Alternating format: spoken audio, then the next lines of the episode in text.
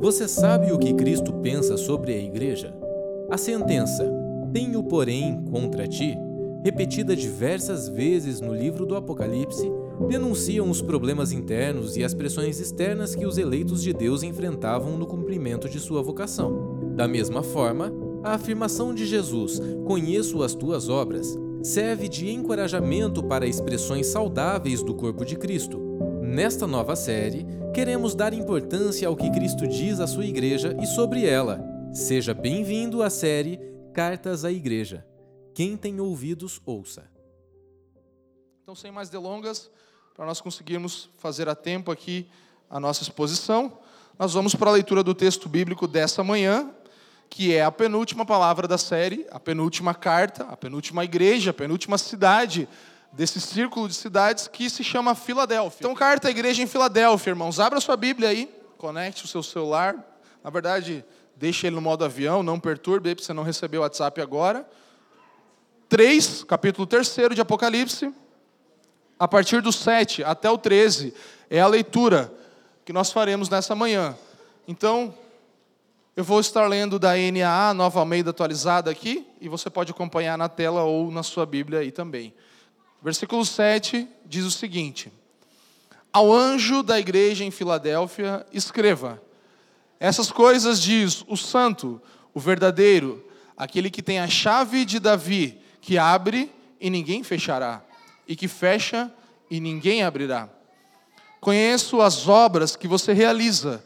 Eis que tenho posto diante de você uma porta aberta, a qual ninguém pode fechar. Sei que você tem pouca força, mas guardou a minha palavra e não negou o meu nome. Eis o que farei com alguns dos que são da sinagoga de Satanás, desses que se declararam judeus e não são, mas mentem. Eis que farei com que venham até você, prostrem-se aos seus pés e reconheçam que eu amo você. Você guardou a palavra da minha perseverança, por isso também eu o guardarei da hora da provação que há de vir sobre o mundo inteiro para pôr à prova os que habitam sobre a terra. Versículo 11: Venho sem demora, conserve o que você tem, para que ninguém tome a sua coroa. Ao vencedor, farei com que seja uma coluna no santuário do meu Deus, e dali jamais sairá. Gravarei seu nome sobre ele, o nome do meu Deus, o nome da cidade do meu Deus, a nova Jerusalém que desce do céu, vinda da parte do meu Deus, e o meu novo nome. Quem tem ouvidos, ouça o que o Espírito diz às igrejas. Incline a sua cabeça, eu gostaria de orar por você. Pai, nós te damos graças porque recebemos da tua palavra nessa manhã, através de toda essa liturgia de culto, canções, orações, textos lidos, estamos ouvindo o Evangelho mais uma vez. E isso é maravilhoso, termos a liberdade e termos a consciência de que tudo vem de Ti. Toda boa dádiva, todo dom perfeito desce do Pai. E nós oramos agora, na exposição dessas, dessas Escrituras, no compreender da palavra, no ouvir e obedecer, que nós sejamos iluminados no nosso interior, para que toda a nuvem, tudo aquilo que nos atrapalha, tudo aquilo que nos leva para longe daqui agora, não mais faça efeito em nosso interior, mas que possamos ouvir com clareza a Sua voz. E o mesmo Espírito que um dia inspirou essas palavras, agora ilumine-as para que nós possamos ouvir e obedecer aquilo que o Espírito diz à igreja. Em nome de Jesus. Amém. Amém, gente? Então vamos lá. Vamos para Filadélfia. Filadélfia, então, é, aqui a sexta igreja, a sexta carta dessas sete essas sete cartas, essa, série que nós temos feito sobre o Apocalipse, agora limitando-nos às sete cartas, pertencem à própria essência do livro. A essência do livro do Apocalipse são essas sete cartas. E as, as coisas que iniciam aqui se desdobram mais adiante, e nós podemos ter compreensões mais claras, mas a essência da carta faz. É, das cartas do Apocalipse, das cartas das igrejas, são importantes para a base do que o livro é. E em seis dessas igrejas que nós já vimos, estamos na sexta hoje, na verdade, nós percebemos que Cristo tem algo louvável a dizer. Sempre ele tem algo bom a dizer, a não ser Laodiceia, que nós veremos na semana que vem, onde não há nada louvável para Laodiceia. Ao mesmo tempo, nós temos também dessas sete igrejas, cinco têm repreensões, recebem repreensões da parte do Senhor. As exceções são Esmirna, que nós já vimos, e agora Filadélfia. Então, Filadélfia está de forma honrada aqui, não recebendo nenhuma repreensão, apesar de Cristo dizer que ela é uma igreja fraca, isso não é uma repreensão. Isso é uma constatação do seu estado, mas não há uma repreensão clara da parte de Cristo. E algumas pessoas olham para essas cartas todas e entendem que isso são períodos da história e tal, que cada igreja, desde o primeiro século até a igreja de hoje, seria uma das igrejas. Nós não, não concordamos com esse pensamento, porque entendemos que essas sete cartas, essas sete igrejas, elas demonstram um retrato da igreja plena, sempre, em todas as eras e épocas. Porque seria injusto e seria um tanto arbitrário considerar, por exemplo, como alguns dizem que Sardes, que é uma igreja morta, né, é, segundo o texto, seria a igreja do período da reforma, por exemplo, de acordo com esses pensadores. Então, nós não pensamos dessa forma, não entendemos que aqui há uma coisa sequencial que aconteceu na história e hoje somos a igreja de Laodiceia, por exemplo. Não.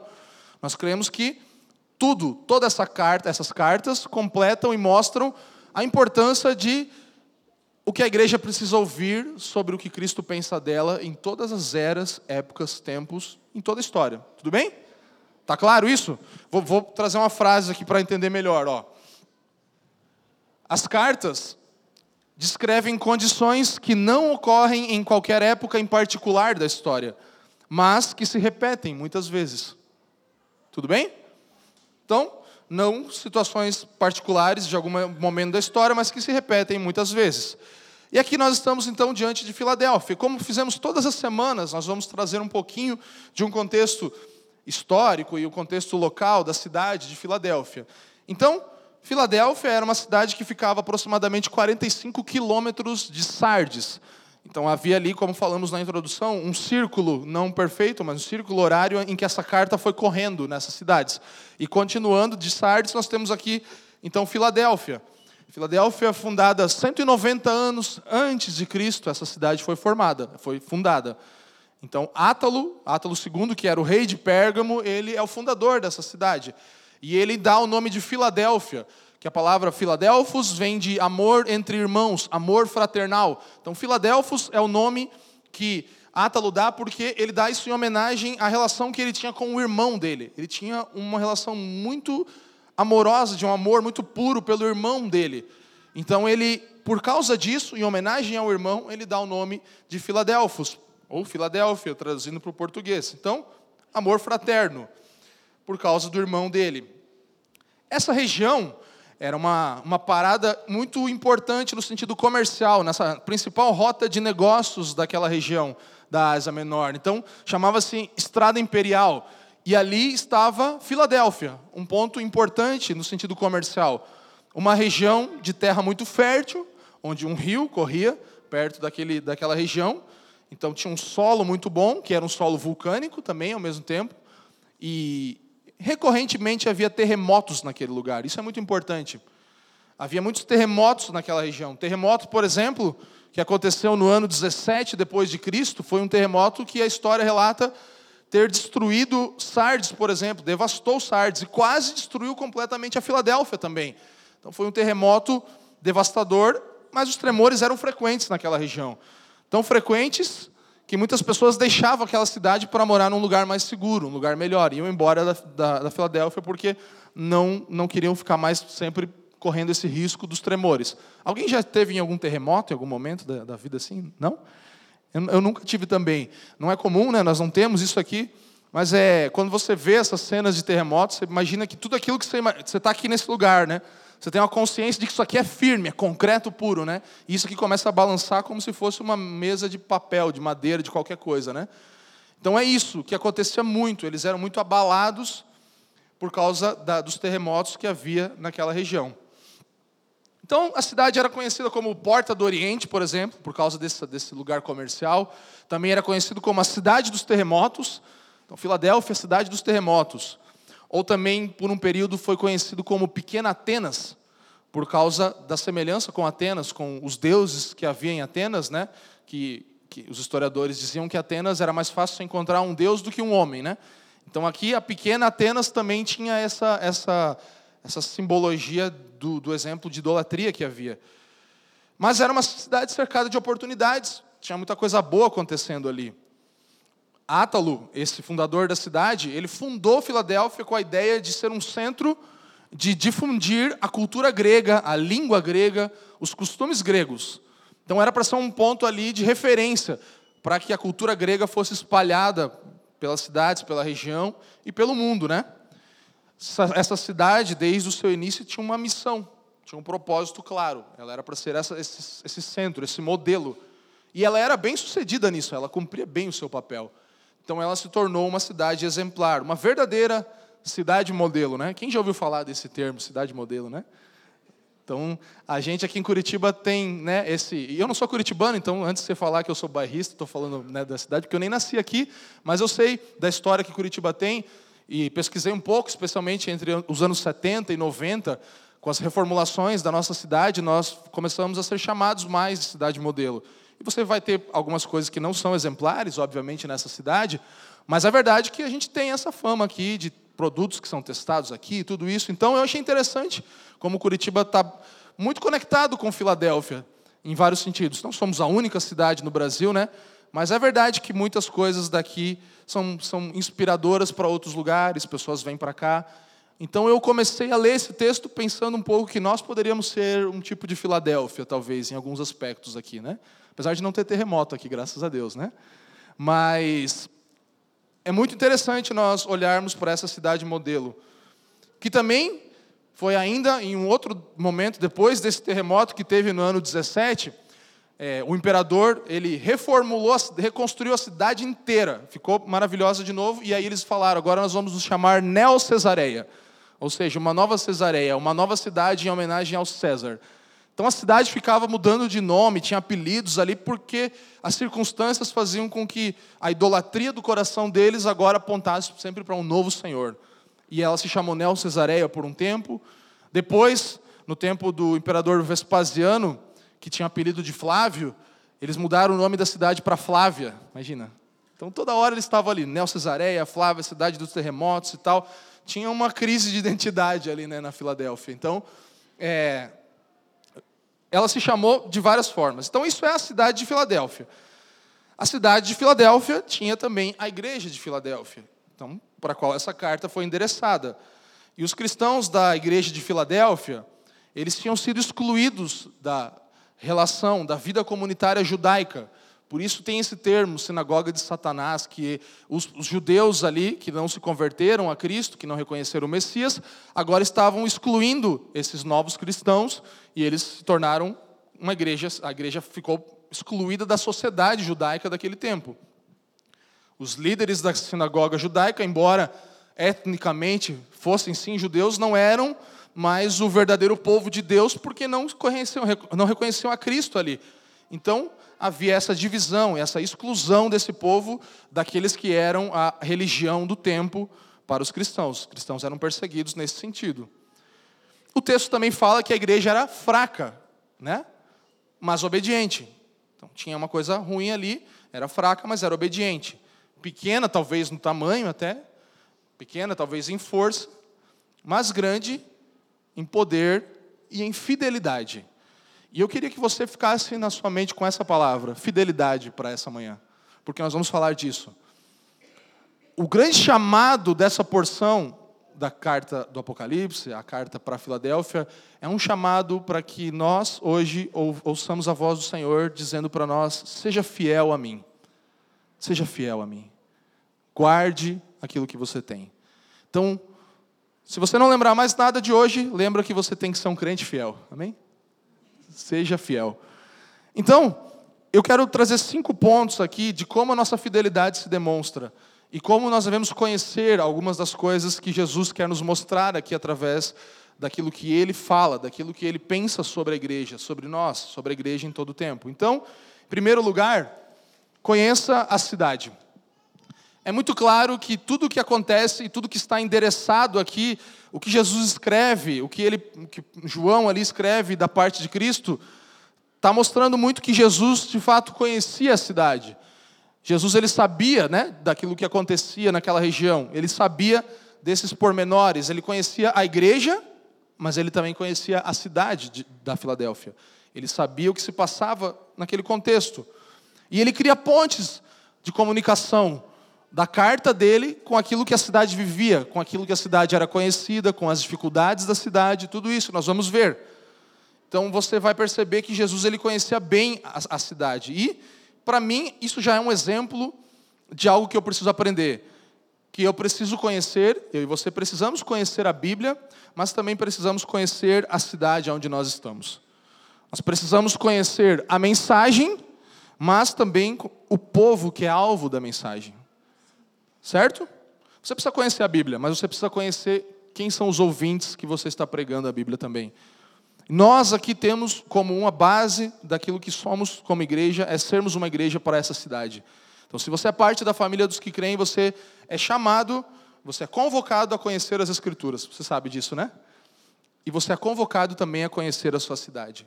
Conhecer o lugar aonde você foi plantado, aonde o Senhor te colocou. Se você nasceu aqui, se você se mudou para cá, se você está passando um período aqui, você tem que ter um compromisso com a sua cidade.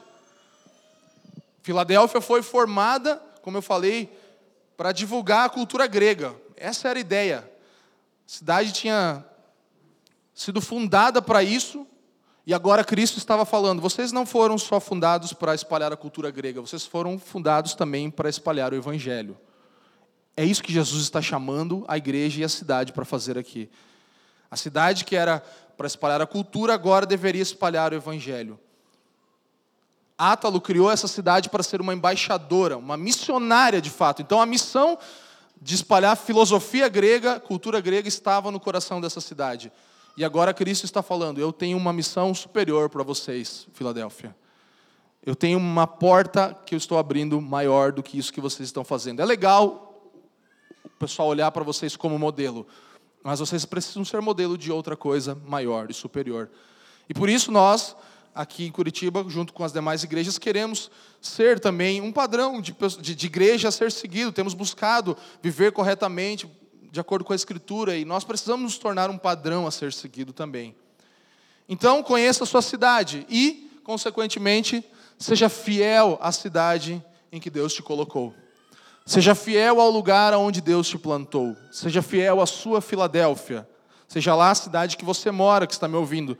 Seja fiel ao lugar onde Deus te colocou. Conheça esse lugar e seja fiel a ele. Versículo 7, vamos juntos. Diz o seguinte: Ao anjo da igreja em Filadélfia escreva: Essas coisas diz o santo, o verdadeiro, aquele que tem a chave de Davi, que abre e ninguém fechará e que fecha e ninguém abrirá. Então aqui Jesus está se apresentando mais uma vez, de mais uma maneira, a mais uma igreja. Então, se a primeira coisa é conhecermos a cidade, a segunda é conhecermos a Jesus. Então, conheça Jesus. Saiba quem é que está falando com você. Jesus se apresenta como o santo, o verdadeiro, aquele que tem a chave de Davi, aquele no qual não há falhas, não há mentiras, aquele que é único, aquele que tem autoridade para abrir portas, porque ele tem a chave de Davi. Em toda essa série, em toda a porção que nós já lemos até hoje, desde o primeiro capítulo, da primeira introdução que eu fiz, inclusive, se você não ouviu, volte nas plataformas digitais e ouça. Nós falamos muito sobre a importância de como Cristo se apresenta. Você lembra as três coisas que Cristo se apresenta no primeiro capítulo? A primeira é tes Testemunha, testemunha fiel. Depois, pri, primogênito dentre os mortos. Depois, soberano dos. Vamos lá, isso é importante, gente. Diga comigo, testemunha fiel. Primogênito dentre os mortos. Soberano dos reis da terra. Então Cristo aqui se apresenta como Ele quer que nós o conheçamos. E depois nas cartas, nas demais porções, nós vamos vendo. Éfeso, O que Cristo diz sobre ele? Eu sou aquele que conserva na mão direita as sete estrelas, anda no meio dos sete candelabros de ouro, aquele que anda no meio das igrejas e conhece elas. Esmirna, o primeiro e o último, Alfa e Ômega, esteve morto, tornou a viver, esse é Cristo. Pérgamo, aquele que tem espada afiada de dois gumes, ele é o nosso Senhor. Tiatira, aquele que tem os olhos como chamas de fogo e os pés semelhantes ao bronze polido.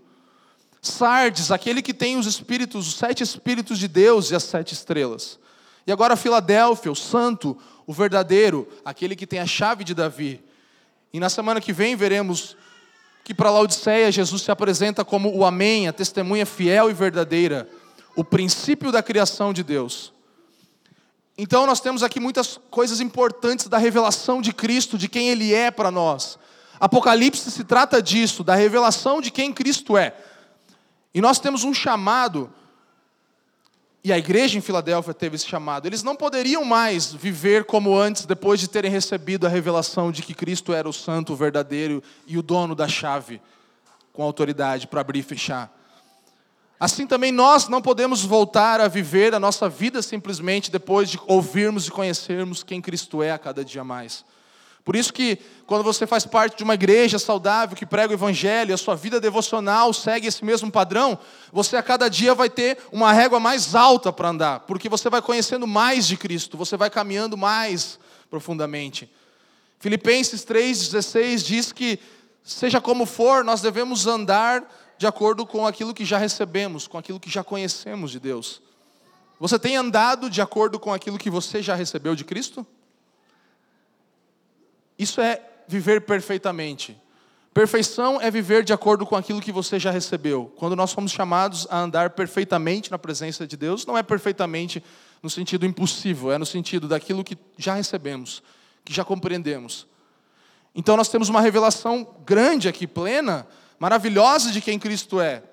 E nós precisamos conhecer a Ele mais profundamente para que depois possamos ser fiéis àquilo que de Cristo nós já vimos. Então, a próxima coisa é essa: seja fiel ao que de Cristo você já viu. Seja fiel ao que você já conhece de Cristo. Assim como Paulo, em Atos 26, diz ao rei Agripa: Eu não fui desobediente à visão celestial. Aquilo que eu recebi, eu cumpri. Esse é o chamado para o crente fiel. Versículos 8 e 9, vamos acompanhando. Conheço as suas obras, que você, as obras que você realiza, eis que tenho posto diante de você uma porta aberta, a qual ninguém pode fechar. Sei que você tem pouca força, mas guardou a minha palavra e não negou o meu nome. Eis o que eu farei com alguns dos que são da sinagoga de Satanás, desses que se declaram judeus e não são, mas mentem. Eis que farei com que venham até você, prostrem-se aos seus pés e reconheçam que eu amo você. Então aqui nós temos a ideia das oportunidades, que Cristo mostra uma porta como uma oportunidade. Então, conheça a sua cidade, conheça Cristo, o seu Senhor, e conheça as oportunidades que Cristo coloca diante de você, em terceiro lugar. A porta aberta, irmãos. Porta aberta aqui é a oportunidade de pregar o Evangelho. É a oportunidade de sermos testemunhas fiéis como Cristo foi também. Salvação em primeiro lugar. Primeiro a porta se abre para mim e para você, nós entramos por essa porta. Caminho estreito, quem lembra, né? E agora nós temos essa porta aberta para sair por ela e anunciar o Evangelho. Nós precisamos ser uma igreja que anuncia o Evangelho. Porque a autoridade foi dada por aquele que tem a chave de Davi, aquele que fecha, aquele que abre Abre para ninguém fechar, fecha para ninguém abrir. E a porta do Evangelho está aberta para eu e você acessarmos e anunciarmos.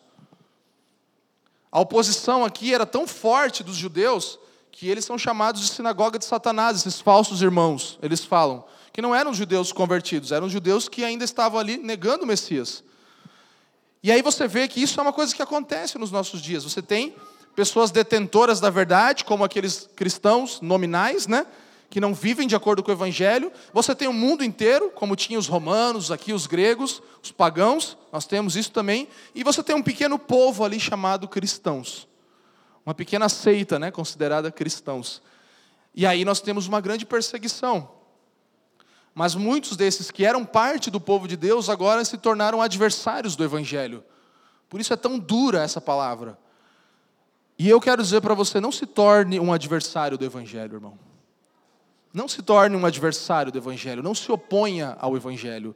Você precisa usar dessa oportunidade no momento em que nós vivemos, no cenário em que nós estamos. Anuncie o Evangelho. Hernandes Dias Lopes diz assim: hoje, muitas igrejas têm abandonado o antigo Evangelho por outro Evangelho. Como é esse outro Evangelho? Mais palatável, mais popular, mais adocicado. Um Evangelho centrado no homem, não em Deus. Cristo, porém, é o protetor da igreja. As portas do inferno não prevalecerão contra ela. Ele é um muro de fogo ao seu redor. Ela é o povo selado de Deus e o maligno, nem, nem, nem seus terríveis agentes podem tocar na igreja de Cristo. Ela está segura nas mãos do Senhor. Esse é o cenário que nós vivemos.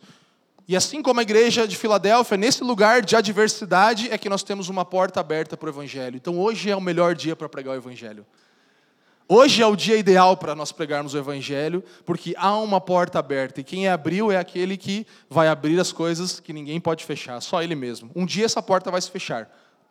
Vai. Mas a porta do Evangelho está aberta, e o dia para anunciar é o dia desse cenário. Não é, não é dia de nós ficarmos olhando, ah, mas as igrejas, não sei o quê. Perfeito. Esse é o momento de anunciarmos o Evangelho. Nós somos chamados a fazer isso, não importa o que nós vemos ao nosso redor. Nesse lugar de adversidades, tem uma porta aberta. E nós precisamos conhecer as oportunidades e ser fiéis às oportunidades. Então, seja fiel às oportunidades que você tem a cada dia diante de você de anunciar o Evangelho.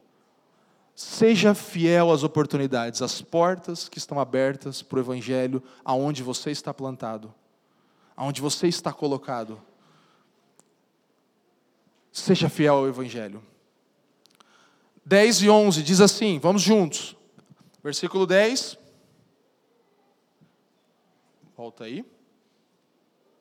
Você guardou a palavra da minha perseverança. Por isso também eu o guardarei da hora da provação. Diga, você guardou. Por isso também agora eu o guardarei. Diga, eu o guardarei. Você guardou, eu guardarei da hora da provação que há de vir sobre o mundo inteiro, para pôr à prova os que habitam sobre a terra. Venho sem demora. Conserve o que você tem. Diga, guarde o que você tem. Para que ninguém tome a sua coroa. O texto está falando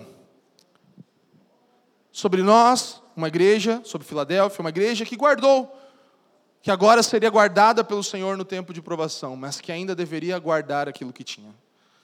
É muito interessante percebermos esse diálogo todo do texto, e aqui o chamado é para nós conhecermos as nossas responsabilidades. O quarto e penúltimo ponto, conheça as suas responsabilidades. O versículo 10 fala: Eu te guardarei, conserva o que tens. Eu vou te proteger, soberania de Deus, certo? Ele vai nos guardar. Agora, conserva o que tens, responsabilidade humana. Lembra da tensão que sempre tem? Responsabilidade humana, soberania divina. Eu vou guardar vocês, eu sou soberano. Façam a sua parte, guardem o que vocês têm. Essa tensão é linda. Você pode olhar ela assustadoramente e falar, meu Deus, eu não entendo, ou você pode olhar e se maravilhar e falar, olha só que perfeito como Deus faz as coisas. Guarda o que você tem. Eu vou guardar vocês, mas guardem o que vocês têm. A ação divina aqui e o empenho humano estão andando lado a lado, não há uma contradição. E o texto não está falando que Deus, que Jesus Cristo, iria poupá-los de sofrer, certo? Mas sustentaria eles durante o sofrimento. Isso é bem diferente. Não é uma promessa de não sofrer, mas de um sustentar durante o sofrimento, enquanto passarmos por tribulação. Você entende isso? Deus não está prometendo que você não vai sofrer, pelo contrário. Mas quando você sofrer, Ele vai estar com você, te guardando. Essa é a promessa. Para os últimos dias, para os dias que estão vindo, nós temos a responsabilidade de entrar pela porta aberta e sair por ela e propagar isso, essa novidade, essa maravilha.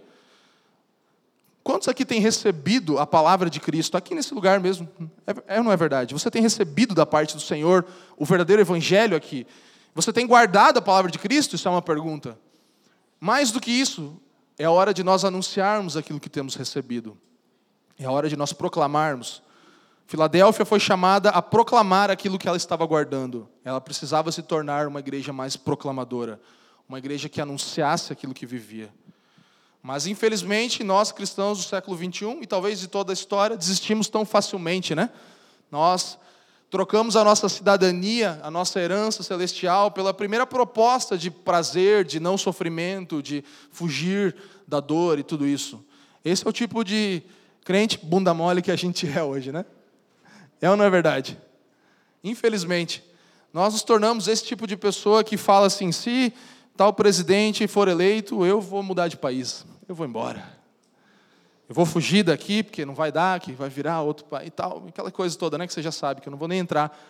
Mas esse é o tipo de covardia que nós temos no meio do povo cristão, tantas e tantas vezes, em vez de permanecer no lugar onde, para aquele momento, talvez você tenha nascido, como o texto bíblico diz, nós queremos fugir, nós queremos dar, dar para trás. Então, uma igreja, irmãos, que guarda a palavra de Cristo, ela se mantém fiel e ela vai ser guardada das provações que virão. Nós vamos ser guardados das provações que virão. E eu não sei você, mas eu quero ser encontrado fiel. Alguém compactua desse desejo? Mais do que outras coisas, nós queremos e precisamos ser encontrados fiéis. fiéis. Eu posso ser fraco, eu posso ser pequeno, eu posso ser irrelevante, não ter muito seguidor no Instagram, né? mas ainda assim eu posso ser fiel. Essa é a igreja de Filadélfia. Cristo fala: vocês são fracos, mas vocês são fiéis. Vocês são pequenos, mas vocês guardaram o que vocês tinham que guardar. Eu quero ser fiel. Nós podemos ser uma igreja pequena. Talvez nós nunca aumentemos disso aqui. Eu acho que eu até gostaria de ficar assim, já está meio grande, né? Mas não importa isso. O que importa é que nós precisamos ser fiéis àquilo que nós recebemos do Senhor. Esse é o meu, seu chamado nessa manhã. Nós, irmãos, preste atenção, nós não precisamos de nada novo. Amém? Você não precisa de uma nova estratégia.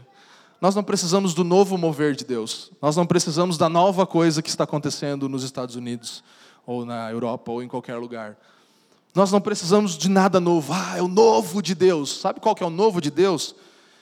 O novo de Deus é aquele que veio, o Cristo, o que nós estamos lembrando nesse advento, aquele que já veio e está por vir.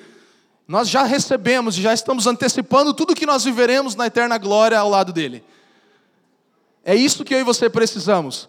Nós não precisamos nada de novo, nós precisamos guardar o que temos. Guarda o que tens. Guarda o que você tem. O que você tem? Guarda o que você tem. Você tem o Evangelho, você não precisa de mais do que isso. Não é mais alguma coisa, é isso. Guarda o que você tem preserva o que você tem, guarda os valores do Evangelho, viva de modo digno do Evangelho, irmão. Viva de acordo com aquilo que você já recebeu de Cristo, viva de acordo com a porção que você já tem, seja fiel, seja um crente fiel, pelo amor de Deus. Nós precisamos viver, guardar o que temos, não ir atrás da nova coisa, não ir atrás do novo movimento, do novo, do novo, do novo, não. É o velho e antigo evangelho que precisa ser guardado nas nossas casas, nos nossos lares, nas nossas famílias, nos nossos casamentos, no nosso trabalho, no dia a dia, no como nós nos, nos comportamos a cada momento. Guarda o que você tem. Esse é o chamado para você. Guarda o que você tem. Nós deveríamos guardar isso como um tesouro precioso. Devia guardar o evangelho, assim como, como o Leandro guarda o, o, o Paraná Clube, né? Que ele tanto fala, assim, né? Que está morrendo, mas ele continua guardando ali aquela coisinha, né? Mas o evangelho é muito maior do que isso. Mas é um exemplo, né? Eu vi ele falando ali de novo, tá, que não sei o que. Eu falei, cara, que loucura, né? E o crente não consegue guardar o evangelho. É uma doideira ou não é? Você guarda um negócio, né? Ainda bem que ele não está aqui senão ia continuar aqui. Então, é, guarda o que você tem, meu irmão. Nós não precisamos de nada novo. O que a cidade de Filadélfia era para a cultura grega, agora ela deveria ser para o Evangelho. O que Curitiba é para a cultura do Brasil, agora nós deveríamos ser pelo Evangelho. Mas isso só vai acontecer se eu e você guardarmos o que temos, o verdadeiro Evangelho, e vivermos e, e proclamarmos ele. Seja fiel você pode ter vagado. Todo mundo tem uma história aqui, né? Essa aqui é, é, é, é uma igreja cheia de histórias, né? de várias pessoas que vieram de vários lugares, muitos vagando pelo mundo de forma cansativa, anos e anos, buscando um propósito, mas um dia foram encontrados pelo Evangelho. Amém? E agora estão numa estrada gloriosa, como peregrinos caminhando para esse lugar maravilhoso que nós vamos chegar. Mas nós, nessa jornada, somos todos missionários, irmãos. Nosso engajamento com as missões global, globais precisa ser real, com as, as nações não alcançadas, mas nós também precisamos ter um engajamento local, missionários da ferramenta que você tem na mão, seja uma caneta, um martelo, uma chave de fenda, um computador. Você é chamado a ser um missionário com essa ferramenta que você tem na mão. E a gente vai sempre bater nessa tecla aqui. Então, seja fiel às suas responsabilidades. Conheça elas e seja fiel às suas responsabilidades. Amém? E o último ponto, versículos 12 e 13, para a gente finalizar aqui. Ao vencedor farei com que seja uma coluna no santuário do meu Deus. Diga comigo, coluna no santuário do meu Deus. Vai. E dali jamais sairá. Gravarei sobre ele o nome do meu Deus o nome da cidade do meu Deus, a nova Jerusalém que desce do céu, vinda da parte do meu Deus, e o meu novo nome. Quem tem ouvidos, ouça o que o Espírito diz às igrejas. Então aqui nós temos uma redefinição da identidade daquela cidade. Olha só que interessante, preste muita atenção nesse final. Nós precisamos conhecer aquilo que nós realmente somos. Então conheça quem você realmente é. Esse é o quinto e último ponto. Conheça quem você realmente é. Não como você foi conhecido até hoje, mas como o Senhor te conhece. Aqui há uma definição clara da identidade daquela cidade por parte de Cristo e da identidade da igreja naquela cidade. Então, o novo nome, a identidade, o futuro e a segurança futura daquele povo e daquela cidade estão garantidas na eternidade pelo Cristo de Deus. Cristo, ele conhece temores e desafios pessoais. Olha só que interessante. Lembra que eu falei que Jesus conhecia a cidade? Ele sabia que aquela cidade era abalada por terremotos e todos os terremotos aconteciam recorrentemente. Como ele fala que, aquela, que, que, que aqueles crentes serão como colunas de Deus? Olha que legal. Num lugar onde tudo treme, você vai ser uma coluna de Deus. É ou não é interessante isso? Isso aqui não é um revelamento, não, gente, mas, mas é maravilhoso você pensar que Cristo conhece a realidade daquela cidade que passa por. É tipo como se Jesus falasse para Curitiba assim: Lá, aqui vocês passam frio, mas lá vocês vão ser a lareira do, do, da casa de Deus. Tipo isso. Não, que Curitiba é uma cidade das mais frias do Brasil. Então, na, na Nova Jerusalém, você vai ser a lareira. Você não vai passar frio nunca mais. Eu vi um glória. Entende? Olha que lindo isso. Cristo ele conhece os temores os desafios pessoais daqueles, daquelas pessoas, cidadãos e cristãos daquele lugar. Então, Basicamente, ele está falando: vocês vão ser pilares no meu tempo. Nenhum medo de terremoto agora deveria assustar mais aqueles cristãos. Nenhum medo de terremoto deveria assustar aqueles cristãos, porque eles seriam colunas inabaláveis na cidade futura. Eles seriam inabaláveis no futuro. Então, o que eles passassem naquele, naquele lugar não deveria fazer eles fazer as malas e fugir da cidade. Eles deveriam se manter naquele lugar olhando para o futuro, porque é isso que cristãos são, peregrinos. Eles olham para as circunstâncias, não fogem delas, pensam no futuro glorioso. Então não fuja da onde Deus te plantou, não fuja da cidade por insatisfação, não vá para outro lugar, não saia do seu emprego por insatisfação, não saia da onde Deus te plantou porque você não está aguentando mais, porque Deus te colocou num lugar importante. Claro, você vai discernir tempos e estações para cada coisa, mas é importante nós olharmos para o cenário de forma um pouco mais eterna, você me entende? Olhar um pouquinho mais para frente, para aquilo que Cristo planejou para nós. E Ele não nos plantou em lugares para nós fugirmos de medo daqueles lugares. E olha que coisa mais interessante ainda aqui. Ele fala do quê? Do novo nome. Do novo nome, que seria o próprio nome dele, e o nome da Nova Jerusalém. Lembra que essa cidade passou por vários nomes? Então era Filadelfos, depois virou a cidade dos terremotos, aí era a pequena Atenas, Aí veio César, reconstruiu a Neo Cesareia. E agora, depois, o Vespasiano chamou ela de Flávia. Crise de identidade da Filadélfia, né? Ela não sabia o nome dela. E aí Jesus vem e fala: Eu vou dar um novo nome para vocês. Eu vou dar um nome eterno para vocês. Vocês vão ser chamados pelo nome do meu Deus. E o nome de vocês também será Nova Jerusalém. Olha só que maravilhoso. A igreja vai ter um nome de Deus gravado nela. E não do imperador. Não vai mais ser César, nem Flávios, nem nada. Vai ser o nome do próprio Deus que vai estar impresso em nós nessa nova cidade. Nós não vamos mais prestar homenagens àqueles que nos reconstruíram na terra, mas àquele que nos fez nascer de novo e nos levou para uma habitação celestial. É assim que nós viveremos. Nosso novo nome vai superar todas as coisas pelas quais você já foi definido na sua vida, como cidade, como pessoa e como igreja. A igreja terá o nome de Deus gravado nela, e não do imperador, não do governador, não do prefeito, não do presidente. Segurança de que você pertence a Deus. Isso é parte da herança do cristão. N.T. Wright, para finalizarmos, ele fala assim: agora carregam o nome triplo de Deus, da Jerusalém celestial e do próprio Jesus, com o seu novo nome de Rei e Senhor. Eles devem ser identificados publicamente como povo de Deus, como povo de Jesus, como cidadãos da cidade em que o céu e a terra se unirão para sempre. Não há terremotos lá. Há segurança, justificação e a recompensa final pela paciência. O tempo da aprovação está chegando em toda a terra. E, como um poderoso holofote, revelará quem está guardando Jesus e sua promessa de uma coroa e quem não está. Os cristãos da Filadélfia estão guardando aquele momento. Eles devem continuar fazendo isso e vencer quando chegar a hora. Nós também deveríamos fazer isso. Nós precisamos também guardar o que temos e aguardar esse momento de sermos os vencedores que vão entrar pelas portas da cidade e teremos um novo nome. Muitas vezes você e eu podemos nos sentir que fomos colocados de lado, à margem, seja nas nossas amizades, nossos colegas de trabalho, nossos relacionamentos, sociedade como um todo, até mesmo no meio religioso, né? Muitas vezes igrejas cancelam igrejas, né? Pastores cancelam pastores, e tudo isso acontece, como aconteceu aqui com a sinagoga de Satanás e os cristãos. Então isso acontece e vai continuar acontecendo. Mas nosso chamado é: seja fiel a quem você é em Cristo.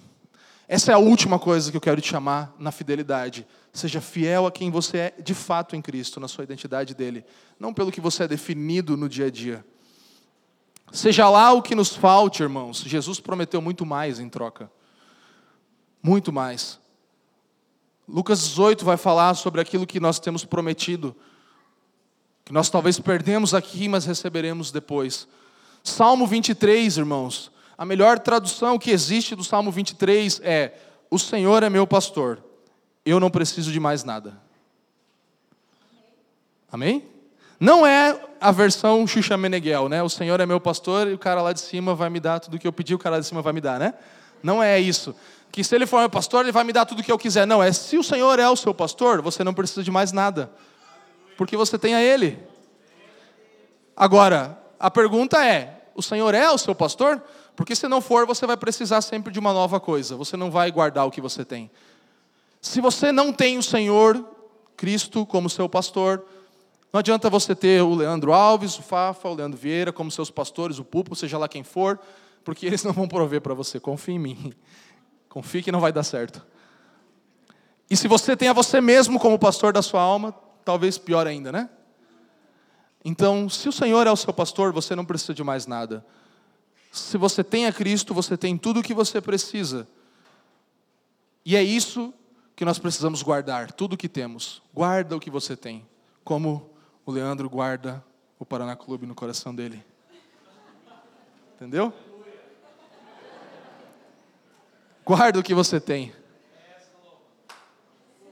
Seja fiel como o Leandro é fiel. Isso, isso não é. Tá, tá. Achei que você não ia falar nada. Irmãos, é, é, é, nesse, é nesse, nesse clima que nós precisamos compreender, nesse ambiente, sim, de leveza, porque nós já não temos muito o que fazer. Ele fez tudo por nós, mas ao mesmo tempo, sim, guarda o que você tem, irmão. A porta aberta é a oportunidade da igreja, a chave de Davi é a autoridade daquele que abriu a porta a coluna do templo de Deus, fala dessa segurança de que nós temos como vencedores, ainda que abalados pelos terremotos da nossa cidade. Nós somos agora na nossa identidade plena e eterna, colunas do templo de Deus. Isso é maravilhoso. O vencedor, irmãos, vai ter cidadania eterna. Você que está atrás da sua cidadania europeia aí, você vai ter cidadania eterna, irmão. Fica tranquilo, tá bom? Vai dar tudo certo. Cristo abriu a porta, nós vamos entrar e sair por essa porta. Nós vamos temer o que vai vir ou nós vamos confiar? Porque nenhum terremoto, irmãos, é forte o suficiente para abalar as colunas do templo de Deus. Seja lá o que vier. Então, recapitulando, conheça a sua cidade. Seja fiel ao lugar onde você foi plantado. Conheça Cristo, Jesus. Seja fiel ao que você já conhece dele. E continue prosseguindo em conhecê-lo. Conheça as oportunidades que a cada dia Deus dá para você. E seja fiel às oportunidades que Deus te dá. Conheça as responsabilidades que você tem, e privilégios também. E seja fiel às responsabilidades que você tem. E conheça quem você realmente é em Cristo. E seja fiel a isso e não as suas definições terrenas, mas quem você é na sua nova identidade como filho de Deus, porque se nós tivermos o olhar de Deus que Deus tem para nós, porque Ele olha para mim e para você e Ele vê o seu filho amado todas as vezes que Ele olha para nós. Mas nós, muitas vezes, quando olhamos no espelho, não conseguimos ver isso. E assim nós devemos ver também o próximo. Se toda vez que nós olharmos para o próximo, olharmos para o nosso irmão como Cristo, nós vamos ter um olhar celestial, nós vamos ter um olhar da verdadeira identidade e nós devemos ser fiéis a isso, irmãos. Então, meu chamado para você é esse: seja fiel. Seja fiel, guarda o que você tem. Em tempos em que as pessoas estão atrás de tantas coisas e sucesso é definido de várias formas, eu só vejo pelas Escrituras uma forma clara de definição de sucesso, que está em Mateus 25, 23, em que o Senhor mesmo responde, e ele olha e diz: Muito bom, servo bom e fiel. Você foi fiel no pouco, e agora eu vou te colocar sobre o muito. Entra na alegria do seu Senhor, entra no gozo do seu Senhor, servo bom e fiel. Essa precisa ser a minha sua oração e o que nós precisamos acordar todos os dias de manhã atrás disso de chegar o dia em que o Senhor fale para nós, servo bom e fiel, você foi fiel no pouco e agora você tem muito para experimentar diante da alegria que eu tenho com o Pai para você. Amém? Amém. Obrigado por nos ouvir. A Família dos que Creem é uma igreja local em Curitiba, comprometida com o Evangelho e a vida em comunidade.